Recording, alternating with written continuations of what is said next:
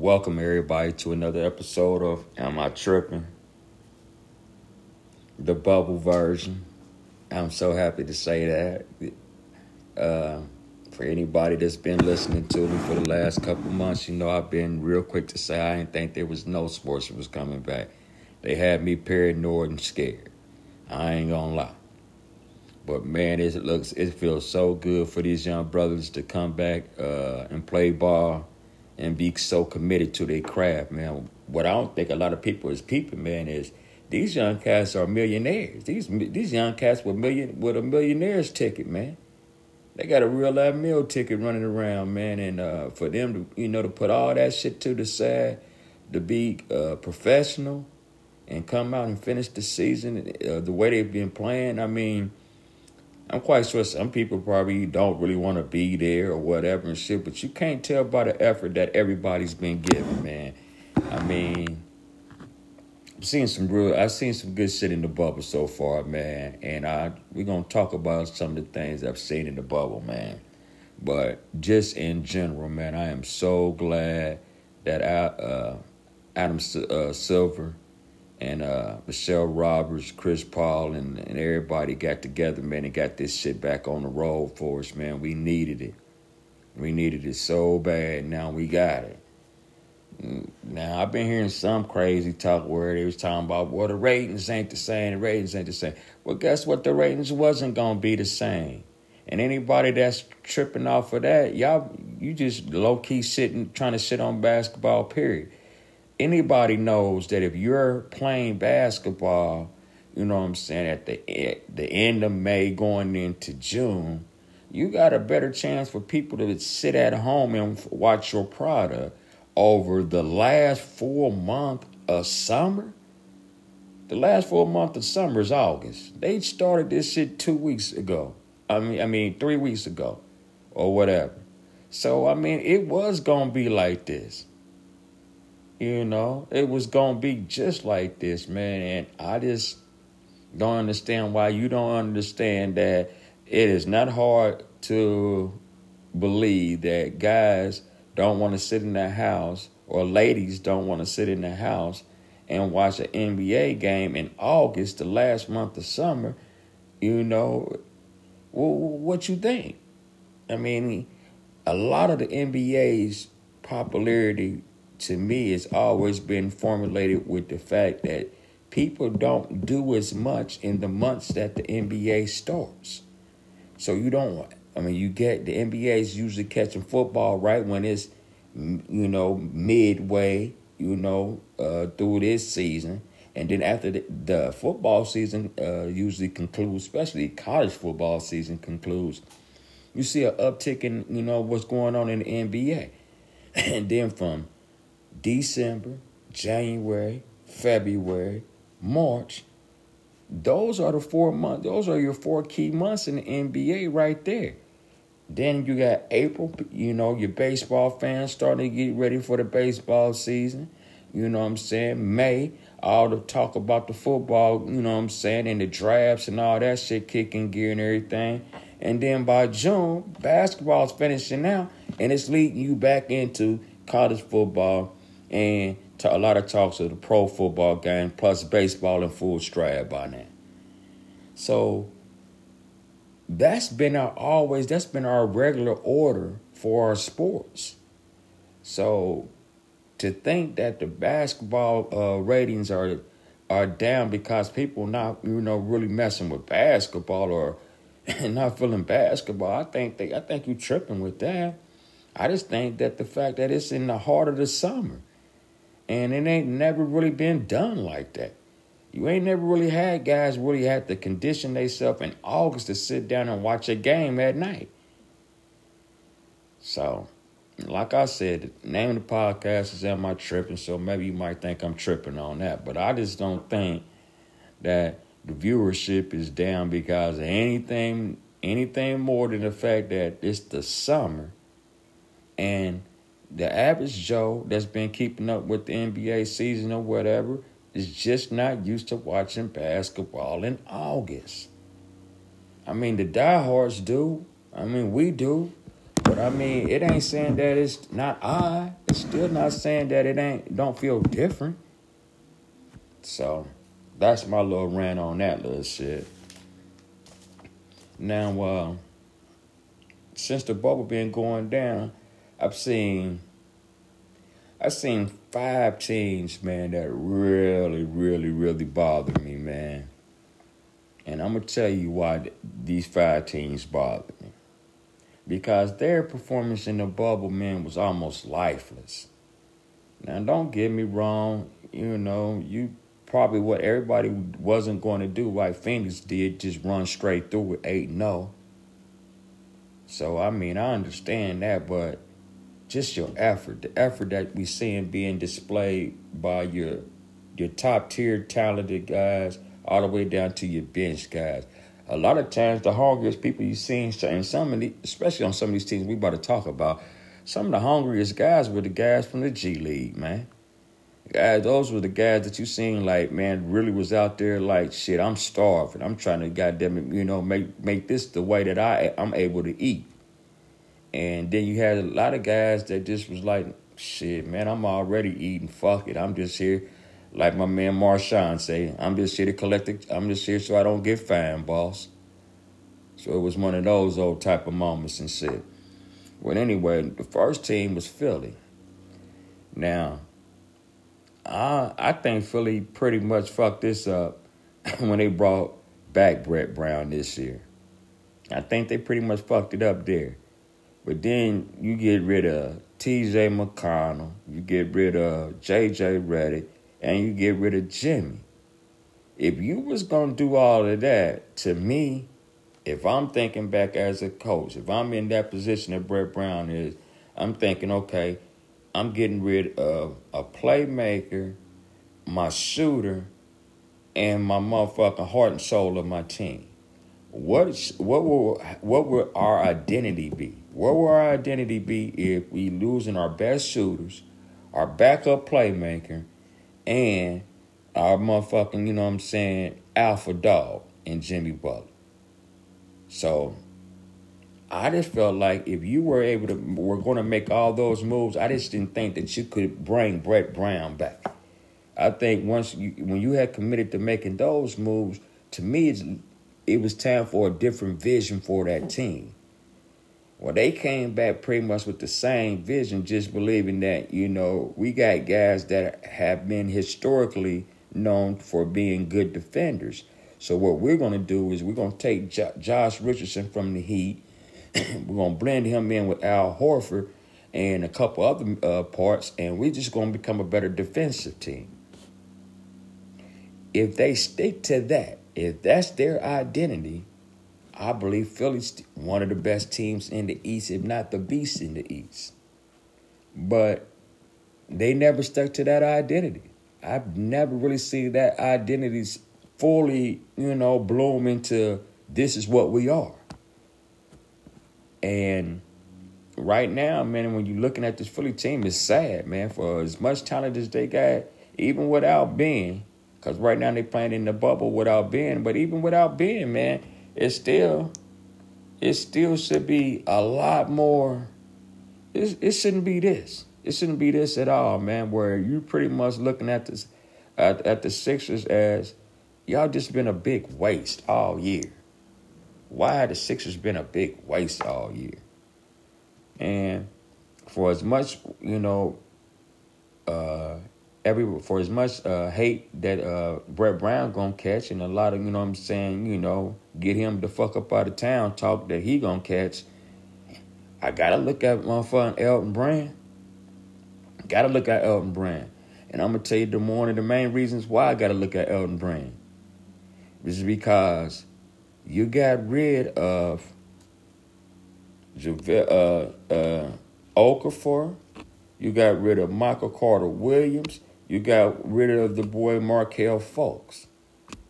Any of those three guys right now could have kept you from having to overspend for Al. Overspend. Uh, one of those two guys could have, you know, helped you offset the fact that Ben Simmons is not a good shooter. If anybody been paying attention, the boy Markelle Fultz been having. He he, he showed everybody that he, he was able to you know shake the yips last year.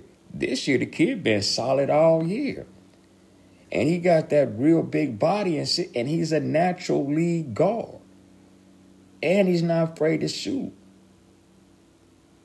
Now don't get me wrong, him and Ben probably still would have been the worst shooting backcourt, but they would have been able to supplement that by their best defensive backcourt. Because to me, by far, being one of the top five guys in all the NBA and playing defense, Ben Simmons is no doubt about that. You can play him one through five legitimately. Legitly play him one through five. And when he's playing on the motherfucking point guards, you don't see guards running the ball right down down Philly's throat. You know, with the ball at from coming from the top. They they ain't getting dominated by point guards. Right now they're getting dominated by point guards. Point guards are feasting them. And I believe truly that's a you know a thing of missing Ben. And another thing, the Markelle Fultz kid, he competes. I've seen this kid, man. This kid literally competes, man. He competing his ass off right now against the Milwaukee Bucks. And if you look at that Miami, uh, I mean Orlando Magic's team, it ain't nothing special about that team. Period. But I will say that for everybody that you know threw their Markelle Fultz tickets away too soon, I think you might want to go find that motherfucker because dude look like he gonna be all right. and if you asking me right now, I'm taking him over Alonzo Ball right now. Right now, Alonzo looked it so bad in the bubble. That's another team that we're to talk about. My second team that was super foul in the bubble was the Pelicans. Man, they looked at foul in the bubble, and they got JJ Redick, and he was balling. Dude was balling in the bubble. He gave he he did for them what they brought him down there to do knock down shots. Dude was knocking down shots, able to stretch the defense, allowing those youngsters a lot more space to be creative and get their shots out, especially Brandon Ingram. That team has no commitment to nothing, though, besides just running and gunning. That's the only thing you see that they truly committed to do. The thing that they're going to do every single time everybody seems like they come on the court, they're looking to run and gun that team is, I mean, I like Alvin Gentry. Alvin Gentry been over there fucking with D'Antoni too much, too long though. He was fucking with D'Antoni when D'Antoni had that first good Phoenix team. Alvin Gentry was on the bench. And, you know, for a lot, I mean, Alvin Gentry's a good coach, man. I really don't want to, you know, sound like I'm about to start shitting on Alvin on uh, AG, but he just he couldn't get the voice, man. He couldn't get these youngsters to to respond, man. Now don't get me wrong, he don't make he don't make passes, he don't take shots, and he damn so don't defend. So those are the things that the players still got to be responsible for, and I understand that. But Alvin, the fact that these guys and these are young guys, man, you couldn't you couldn't scare these youngsters into giving a better a better effort than what they showed in the bubble. You got to remember, well, I think the only reason why they even went to this 22 team bubble shit, like any and everybody else, is to get Zion in. Well, they got Zion and the Pelicans in, and they didn't look like shit. They really didn't, man. They looked like a young team that was too young to be on the court with the grown men. That's what they looked like. And that, and to me, that's a indictment on, on, on Alvin Gentry to a certain degree. I got to put that on him to a certain degree because we got to find out what our identity is and what is the identity of the Pelicans besides running and gunning. I mean, their best player right now, you know, as far as the numbers, is Brandon Ingram. And then they on made an All Star team this year. You can't tell him shit now. And for as much as he want to have control of the ball, he don't make other team. He don't make nobody else really better with him having the ball. The ball should truly, truly just stay in Jrue Holiday's hand. And I truly believe that Jrue Holiday should be the alpha male on that team. but he quiet. I don't know if a quiet guy can really be your your best leader. Now, don't get me wrong. I'm not saying that they can't, but it's been a it's few in between. Now, when we're talking about youngsters, young young kids, whatever, a quiet guy to a certain degree can be, you know, your pelican. You know I mean, I mean, can be your pendleton to where you know everything lies it, it, it, rises and it falls by you know the his approach to the game and his approach to the game brings everybody else's approach to the game to the same level that he has now, i know i fucked up on the word pendulum don't y'all fuck with me about that but anyway you understand what i'm saying to a certain degree all right so when i'm looking at this young team this Pelicans team, when I'm looking at Brandon Ingram, who to me hasn't showed that he's been a, a leader nowhere that he's been. He wasn't even the leader in college on his Duke team. You know what I'm saying? And now he went to the Lakers. He, he wasn't no leader there. And now all of a sudden he thrust it into supposed to be the leadership role for the Pelicans. He's not ready for that role. That job is over his head right now. And I believe that because he showed the most talent, a lot of guys, you know what I'm saying, deferred to him as okay, he's the most talented guy, so he should should be the leader. He should be this. No, he shouldn't. Dude should continue to keep on fucking learning how to be a leader, how to learn how to win some. Cause right now he look like he ain't gonna be nothing but a a, a, a motherfucking running gun all star, for whatever the fuck that's worth. And then when I look at Big Zion, I like Big Z. I like Big Z a lot, and I do think that he has a chance to be a different style of a future player that we're gonna be looking at. Zion too motherfucking heavy though, man. Dude, way too motherfucking heavy, man. He way too motherfucking heavy, and he's so young that his metabolism built at a so at such a high a high level, man. That I'm pretty much believing whatever he if he eat a piece of bread, it's gonna end up in uh, uh on one of them sads or on his curves or something. it's to the point where dude might have to go vegan and some shit. Dude, way too motherfucking weird. But he is so motherfucking cold though.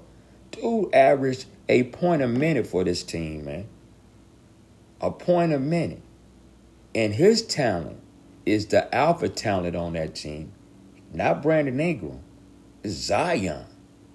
But Zion, I was disappointed in his effort this year on the defensive side all season long. I seen effort at Duke. That's what really made me think, okay, he ain't gonna be just another another gunner. You know what I'm saying? Cause we don't see some talented kids that's gunners, but guess what? Gunners get lost to a certain degree in the NBA because mm, everybody, I mean, not everybody, but the majority of the motherfuckers you playing with are gunners or ex gunners. So what else you gonna bring to the table that's gonna do that's gonna separate you? Well, I seen Zion brought defense and rebounding as something else that he can use to separate, you know what I'm saying, how you looked at him. Man, his rebound numbers were horrible, man. And the bubble, he had a couple games. He had one game where he only had had no fucking rebounds. In another game, I think he only had four or some shit like that. There's no doubt, man, that when Zion touches the court, he like the Montrezl Harrell. You know what I'm saying? He's supposed to be the Montrezl Harrell for the motherfucking Pelicans. That means he his effort on the glass got has to be there. Effort on the glass was horrible this year. And I I kind of fought Alvin on that too. I mean, you cannot have a kid that you scared to. I mean, you can't have a player period that you're scared to say something to, and you the coach. It's just, I mean, it's over with. If you if you can't say something to this, and he's a rookie, you can't say something to this young motherfucker right here that hey man, you need to start rebounding on, or I'm gonna take your time away. Or hey man, you better come in and give me motherfucker more time, more minutes on the clock, uh, uh, on the court, man. And that means what you're doing off the court has got to start counting. If you can't put him in those type of situations as a rookie that make him, you know, at least fear that the that you have something that he wants, which is playing time, can be taken away from him. If you don't even have that as a, a bargaining chip to deal with this guy, you don't have nothing. The Pelicans was super disappointing, man. I Super disappointed at them, man. And they on already far, far day, uh, Alvin Gentry, so we're gonna see who the new guy that they bring in. But the new guy better be able to say something to Zion, man, because if he can't say something, and that's not saying that Zion no bad kid, because you can just list, look at dude carries himself, and when he talk, dude ain't no guy that I think you even give you a lot of back talk or nothing if you were to challenge him. But I think it's time somebody challenge him to get better because right now he's good. If he get challenged in the right way, he can become great. And I think he has the potential to be great. Uh, another disappointing team in there was the uh, the Kings, Sacramento. They on already got rid of Vlade Divac. I think they just they they uh, overpaid for motherfucking uh uh Luke Walton. So I don't. I think it's better they probably want to get rid of Luke. I, you you tied into what a three four year deal with him, uh, and this year one. So I don't think I think you got to come back with him one more year to give it one more try, just to kind of justify the money that you on already that you're paying him. Because do you really want to pay him for three years not to coach, and then have to go out and get a coach? So I think the Kings kind of in that situation, man. But I'm, feeling sorry for De'Aaron Fox, man. I'm feeling sorry for De'Aaron Fox, man, because one of the reasons why I'm feeling sorry for him is because Marvin Bagley, man, you see some talent in this Marvin Bagley kid. He can't stay healthy. He can't stay healthy. He cannot stay on the fucking court to save his life, man.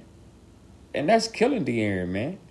And now everybody looking at Buddy Hield, and guess what? Pelicans. But this is what but I mean uh, uh, Kings. This is what Buddy Hield was when he got drafted. He's a chucker. And one thing about chuckers, when the motherfuckers is knocking them down, you know, they're the kid of the day. They presidente. They all of that old shit. But when they missing them damn shots, man, they don't look like shit, man, because now, what else can you do? I mean, and Buddy ain't even when he was at Oklahoma, he really wasn't no assist man. He wasn't no defender. He wasn't no, you know, for the size that he got with his body, you would think that he would be a better or halfway decent rebounder, especially when I'm looking at Patrick Beverley, a guy that he's bigger than, and and just with his effort and activity, he trips over rebounds. Buddy Hield can't find a rebound. You know, so I'm looking at that looking at some of the other picks that they have made, man, and De'Aaron over there fucked up, man. Outside of Brian Yanovich, uh, boy that they got there, talent over there ain't as strong as what motherfuckers thought, man. And I'm kind of disappointed in my man Harrison Barnes because I thought Harrison would give them, you know, uh, uh, a championship medal, a championship mentality. You know, seeing that he had played with the Warriors, not only that, but he also came up with the Warriors when they were sore. When Mark Jackson was formulating that team, Harrison was one of the guys he was formulating that team with. So I thought all of that would be able to, you know, translate to helping out this younger, uh, young uh, team here at the Kings, and it just don't look like shit, man. They don't look like shit, man. They don't look like shit. And then another team, man, probably the last team that bothered me probably the most was the Grizzlies, man. Cause I like Ja. Now take that back. I don't like Ja. I fucking love Ja. Fucking love Ja. I wish my Knicks could give give every one of them damn little punk ass picks we just got the last year and the last couple years. I wish we can give them all to Memphis for Ja right now. Just for him. He's what you're looking for, man. When you are guys that really love the NBA and love to watch the game and love to see guys compete, you, you you love to watch Ja play. You love to watch Brandon Clarke play, the young boy from Gonzaga. You love uh, uh, you love to watch the boy from uh, Dillon Brooks. You love to watch them play, man. You love to watch uh, Jaren Jackson Jr. play. They they in position. They're in the position that the Kings wish that they were in. The Pelicans wish that they were in. They got the, they got a good, beautiful nucleus up there, you know what I'm saying, running with Ja. Slow Mo out there looking like he's still holding it down. You know? They don't need much of anything. Maybe a couple good, more quality shooters. Grayson Allen even showed up. And Grayson Allen gonna be a ball player in this league, y'all. Don't sleep. Grayson Allen gonna be a ball player. This Grizzly team is ready to roll. Man, why did they look so fucking young in the bubble all eight games, man?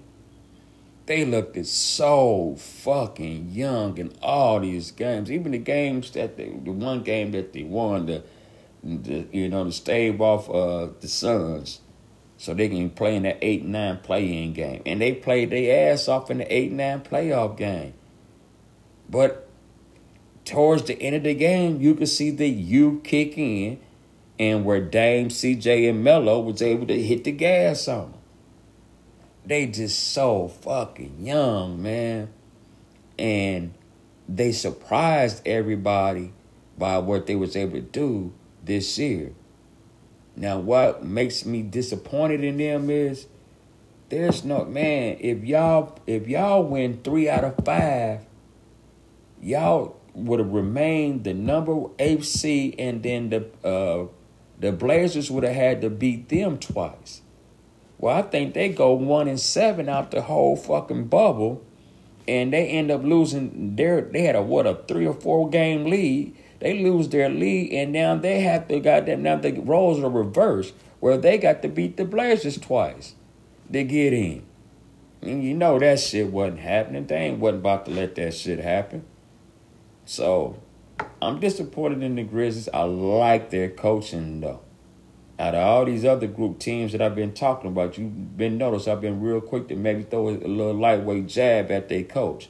I can't throw that same jab at the Grizzlies coach. Dude on did a hell of a fucking job, and this is a, a damn good ass team. So uh, I'm looking forward for them to be a much, much better team going into the 2021 season next year. I mean, here in a couple months. The teams that that most impressed me uh, were five teams. Uh, I was super highly impressed with the Phoenix Suns. The book, man, oh my lord! If if if if the New York Knicks don't do, I mean Leon Rose, this book is your man. Please find a way to get him to New York City. Please, I'm begging you.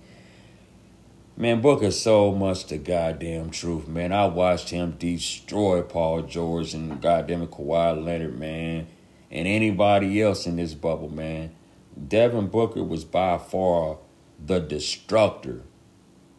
But man, you end up getting uh, Cameron Payne. Motherfuckers thought the only thing Cam Payne was uh, Cameron Payne was good for was over there dancing with Russell Westbrook and shit in the huddles and shit, doing all the old you know, new dances and all that bullshit.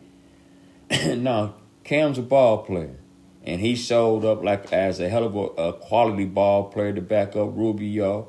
Uh, you gotta remember, man, this team go 8 0. And they had two important parts, uh, the Bang kid and, and Kelly Oubre. And Oubre, they second best talented player. They there, they wasn't there. So I mean, what I'm seeing in booking these Suns, and I love Monty Williams. Anybody know I was screaming for Monty Williams to become the coach before we even picked up Hornacek for the Knicks and these other couple uh, cats that we on went through. I've been screaming Monty Williams. Right after Mark Jackson, to me, it's always been Monty Williams. And now you're getting a chance to see what a good coach can do with a good young team. So I'm very impressed with what Monty was able to do with the Suns. Uh, the Nets. I'm super high, high key loving what these Nets um did. Now, don't get me wrong. I truly believe next year your boy Kyrie and his, his the way that they're gonna be able to ask to play the game next year, Kyrie and uh, KD when they step in. I don't think the way that the uh, New Jersey's playing now will be the way that they are able to play next year, or whatever. But they showing you right now that they got nuts. They got nuts. This Nets team, man, I, they went five and three in this bubble, man. And before the bubble even started, man, you thought outside of maybe the Washington Wizards, man, that the Nets was probably the worst team, and they were already locked in into a playoff spot. Caris LeVert don't get down like that. Go blue. You know, Michigan, man, wasn't having it. Wasn't having it. And I'm telling anybody that's willing to listen right now, if the Nets don't find a way to keep Caris LeVert, they only gonna get so far. Because I'm telling you right now, outside of KD, the second best player on the team with Kyrie on that team, the second best player on that team will be Caris LeVert next year playing alongside KD. And that's where the issue gonna come in at because Kyrie signed up to be goddamn it one one A or one B. Well, he, he signed up to be one B, knowing that dude was gonna be one A, and he controls the ball. He controls the ball, and I just don't see there's no way he gonna give Caris an equal opportunity to show that he's a better ball player than him. And I think if you look at it between the defense, the fact that Caris, I mean, he, kid had 11 assists the other day in the game. And that's a game that they called call themselves trying to take him out. I mean, he averaging damn near 30. He giving up about eight assists and he averaging about six or seven rebounds. And he's defending on the other end. To me, that's better than what you're gonna get from Kyrie. Cause what you're going what the main thing you're gonna get from Kyrie? At max, you might get 32 a game from him. That's how cold he is. That's how cold Kyrie is. He give he give you 32 a game. You ain't gonna give him no more than maybe four assists. And that's four assists playing with Kevin Durant. I mean, he gonna pass the ball to KD and get four, those four assists right there. How's he gonna help Jarrett Allen? How's he gonna help, you know, Caris LeVert? How he gonna help Spencer Dinwiddie and all those other guys that's gonna be on that team? You know, Taurean Prince. How is he gonna help that team? The next team gonna have all the talent in the world, man.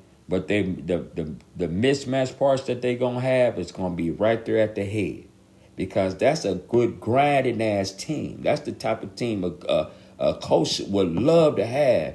One through eight of guys that nobody's super special, but everybody's fully committed. Everybody, Joe Harris, everybody's fully committed on this team.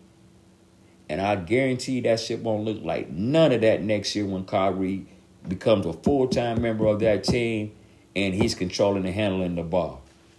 He's just not that type of guy. He's not that type of guy. He gonna make Kyrie look good and he'll do some things that maybe help Kevin look good. And I'm not saying that he's going to just avoid the other teammates, but he's not to look for them consistently enough to make them, to allow them to shine. And I just believe that that's to be your issue because he's your point guard.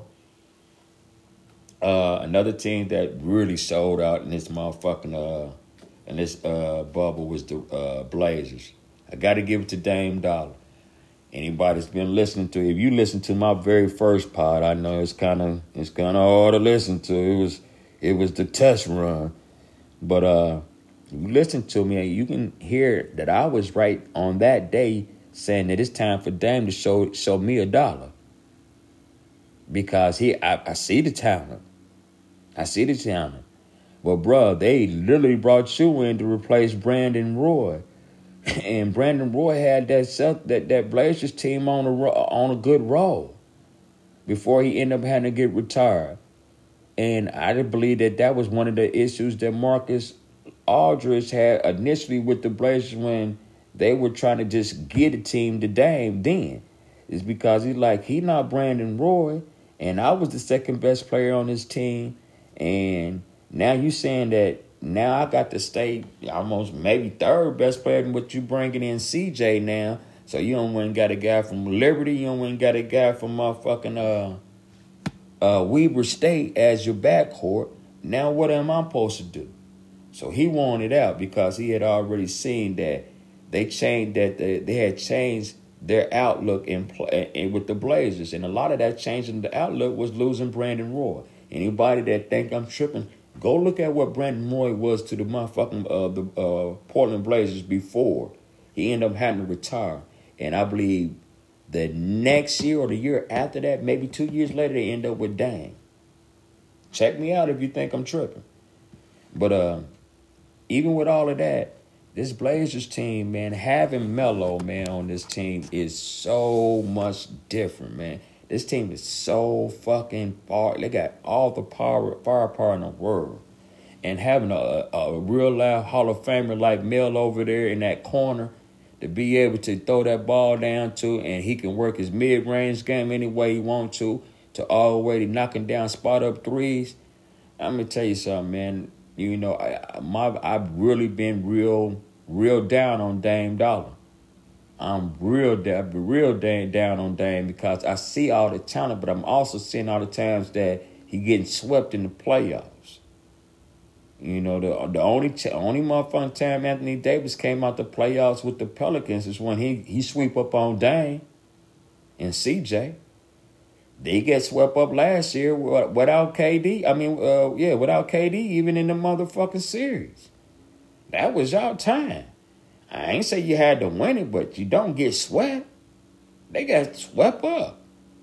So and then and then they just hit Dame with some more money. I mean, I, and this is nothing you know be you know pocket checking a motherfucker or whatever, but dude gonna be damn near 500 100,000 deep. I mean, five hundred million deep with this team when it's all done and said. Yeah, you heard me. I said, dude, gonna have over four hundred thousand, over four hundred million dollars, fucking with the Blazers, man. Over four hundred million dollars, man. They just got them and gave me some new money, man. And only thing I'm saying is that, man, what you putting all that money into Dame and not able really to bring back maybe some other parts and maybe some other pieces that could make the team a little bit more whole, if you're going to do all of that, they ain't got to be worth that. Got to be worth that. And, and worth that to me means that we don't get swept by nobody. I ain't saying we beat everybody, but we don't get swept by nobody and I seen I seen Dollar get swept too many times. So that's what I'm questioning uh, about the Dollar. I'm questioning that severely about his game and, and his makeup.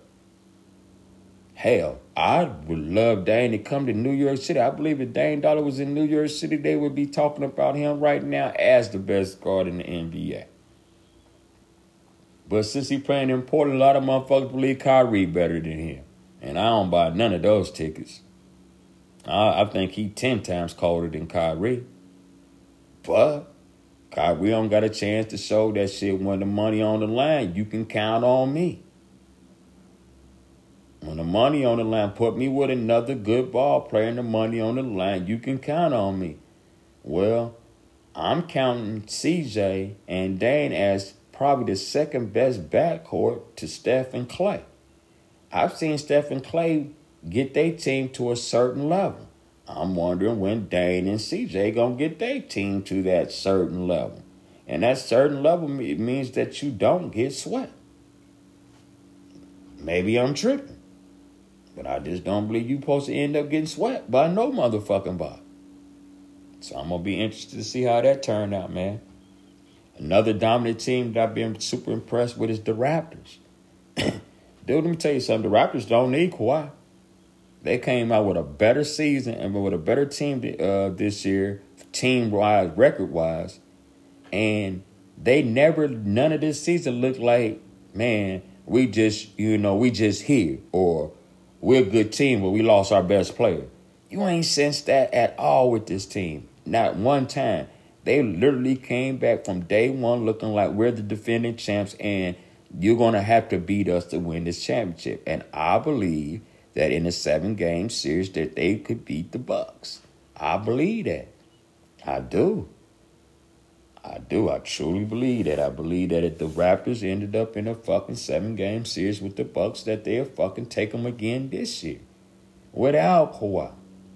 Without Kawhi. Pascal Siakam, man, if you sleeping on this kid, you can got might as well hit your motherfucking wake button up and wake up, man. This kid is a raw piece, man. This motherfucker raw piece, and I didn't see it coming out of uh, uh, when he was in school, man. I think he came from uh, SMU. I might be wrong about that, but I believe Siakam was SMU boy. Uh, so I mean, regardless of that, I do recall seeing him in college, man, in a couple games or whatever and shit, and I didn't see this.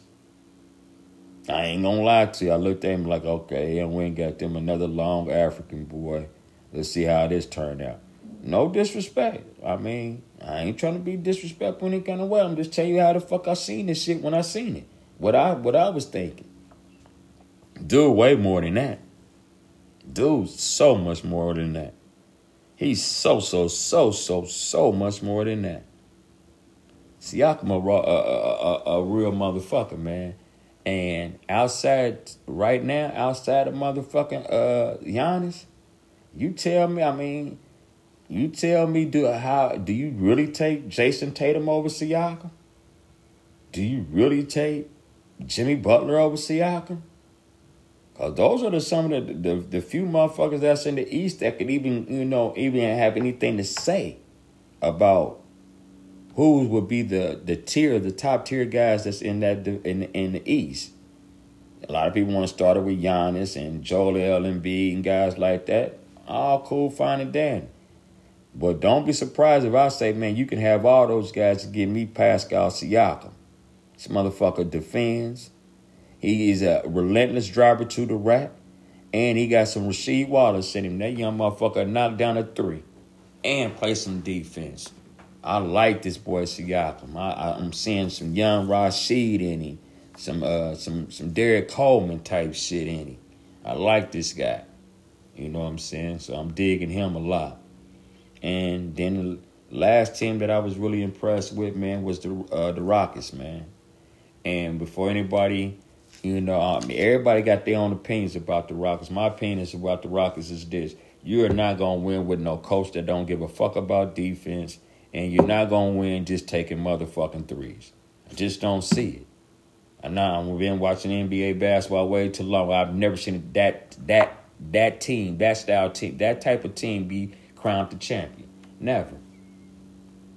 But I will say this it's gonna be fun to watch, man, because this motherfucking Russell boy is a beast. Russell Westbrook is so motherfucking.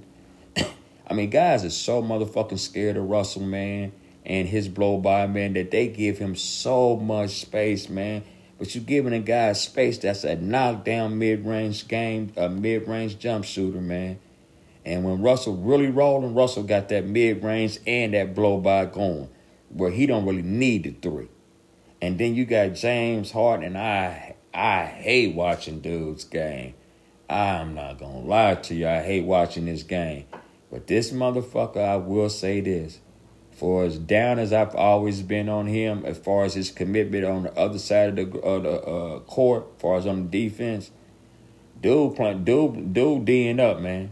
Dude, D'ing up. I watched him D up your boy Giannis pretty strong in the uh, Milwaukee game that they played and a couple other games, man, where he ain't doing what I what I think that Damian Lillard should do because Dame don't play no defense. Much as I love got love for Dame, that's one of my issues with him. Don't play no defense. He plays a roamer. well, he's just roaming around. He ain't locked into no man. He ain't locked in to try to stop no drabs or nothing. He ain't gonna take no charge or none of that shit. He just roaming around. I don't like that. I ain't I ain't no fan of that. But man, dude, I'm telling you something, man. This Rockets team, man, and what James Harden went on the fact that he's trying to play some defense, because you cannot play with this midget lineup that they playing without having some motherfucking dog in you when it come down to the defense end. You got to dig teams out. You got to steal the ball from big men that think that they got layups on you because it's you down there. You got to have some nuts to be down there and playing the style that they playing. And dude, starting to show me that he he got some nuts to play on the other side of the court, man. Because we always knew what he was willing to do on the offensive side. We never was really sure what he would do on the defensive side. so I'm really throwing it up to James Harden right now. Good to see what he's out, out there doing in the bubble. And uh, last thing we want to go by, uh, want to shoot some names out. Want to shoot some names out real quick uh, of some guys uh, that played well out there in the uh, bubble so far. Uh, Caris LeVert, Gary Trent Jr., LeBron James, Kristaps Porzingis playing well. Fred VanVleet definitely been balling. Dame been balling, averaging 37. Book averaging 35 and 6. Harden averaging 35, 9 and 9. TJ Warren averaged 31, 6 and 2 uh, Kawhi, 29, 5 and 4. Giannis uh, averaged 28, 12 and 4. Luka averaged 30, 10, and 10. Michael Porter Jr. averaged 22, 9, and 2. And Jayson Tatum averaged 22, 6, and 4. so we had those those are the guys that really stood out. So thank you for listening. Have a blessed day.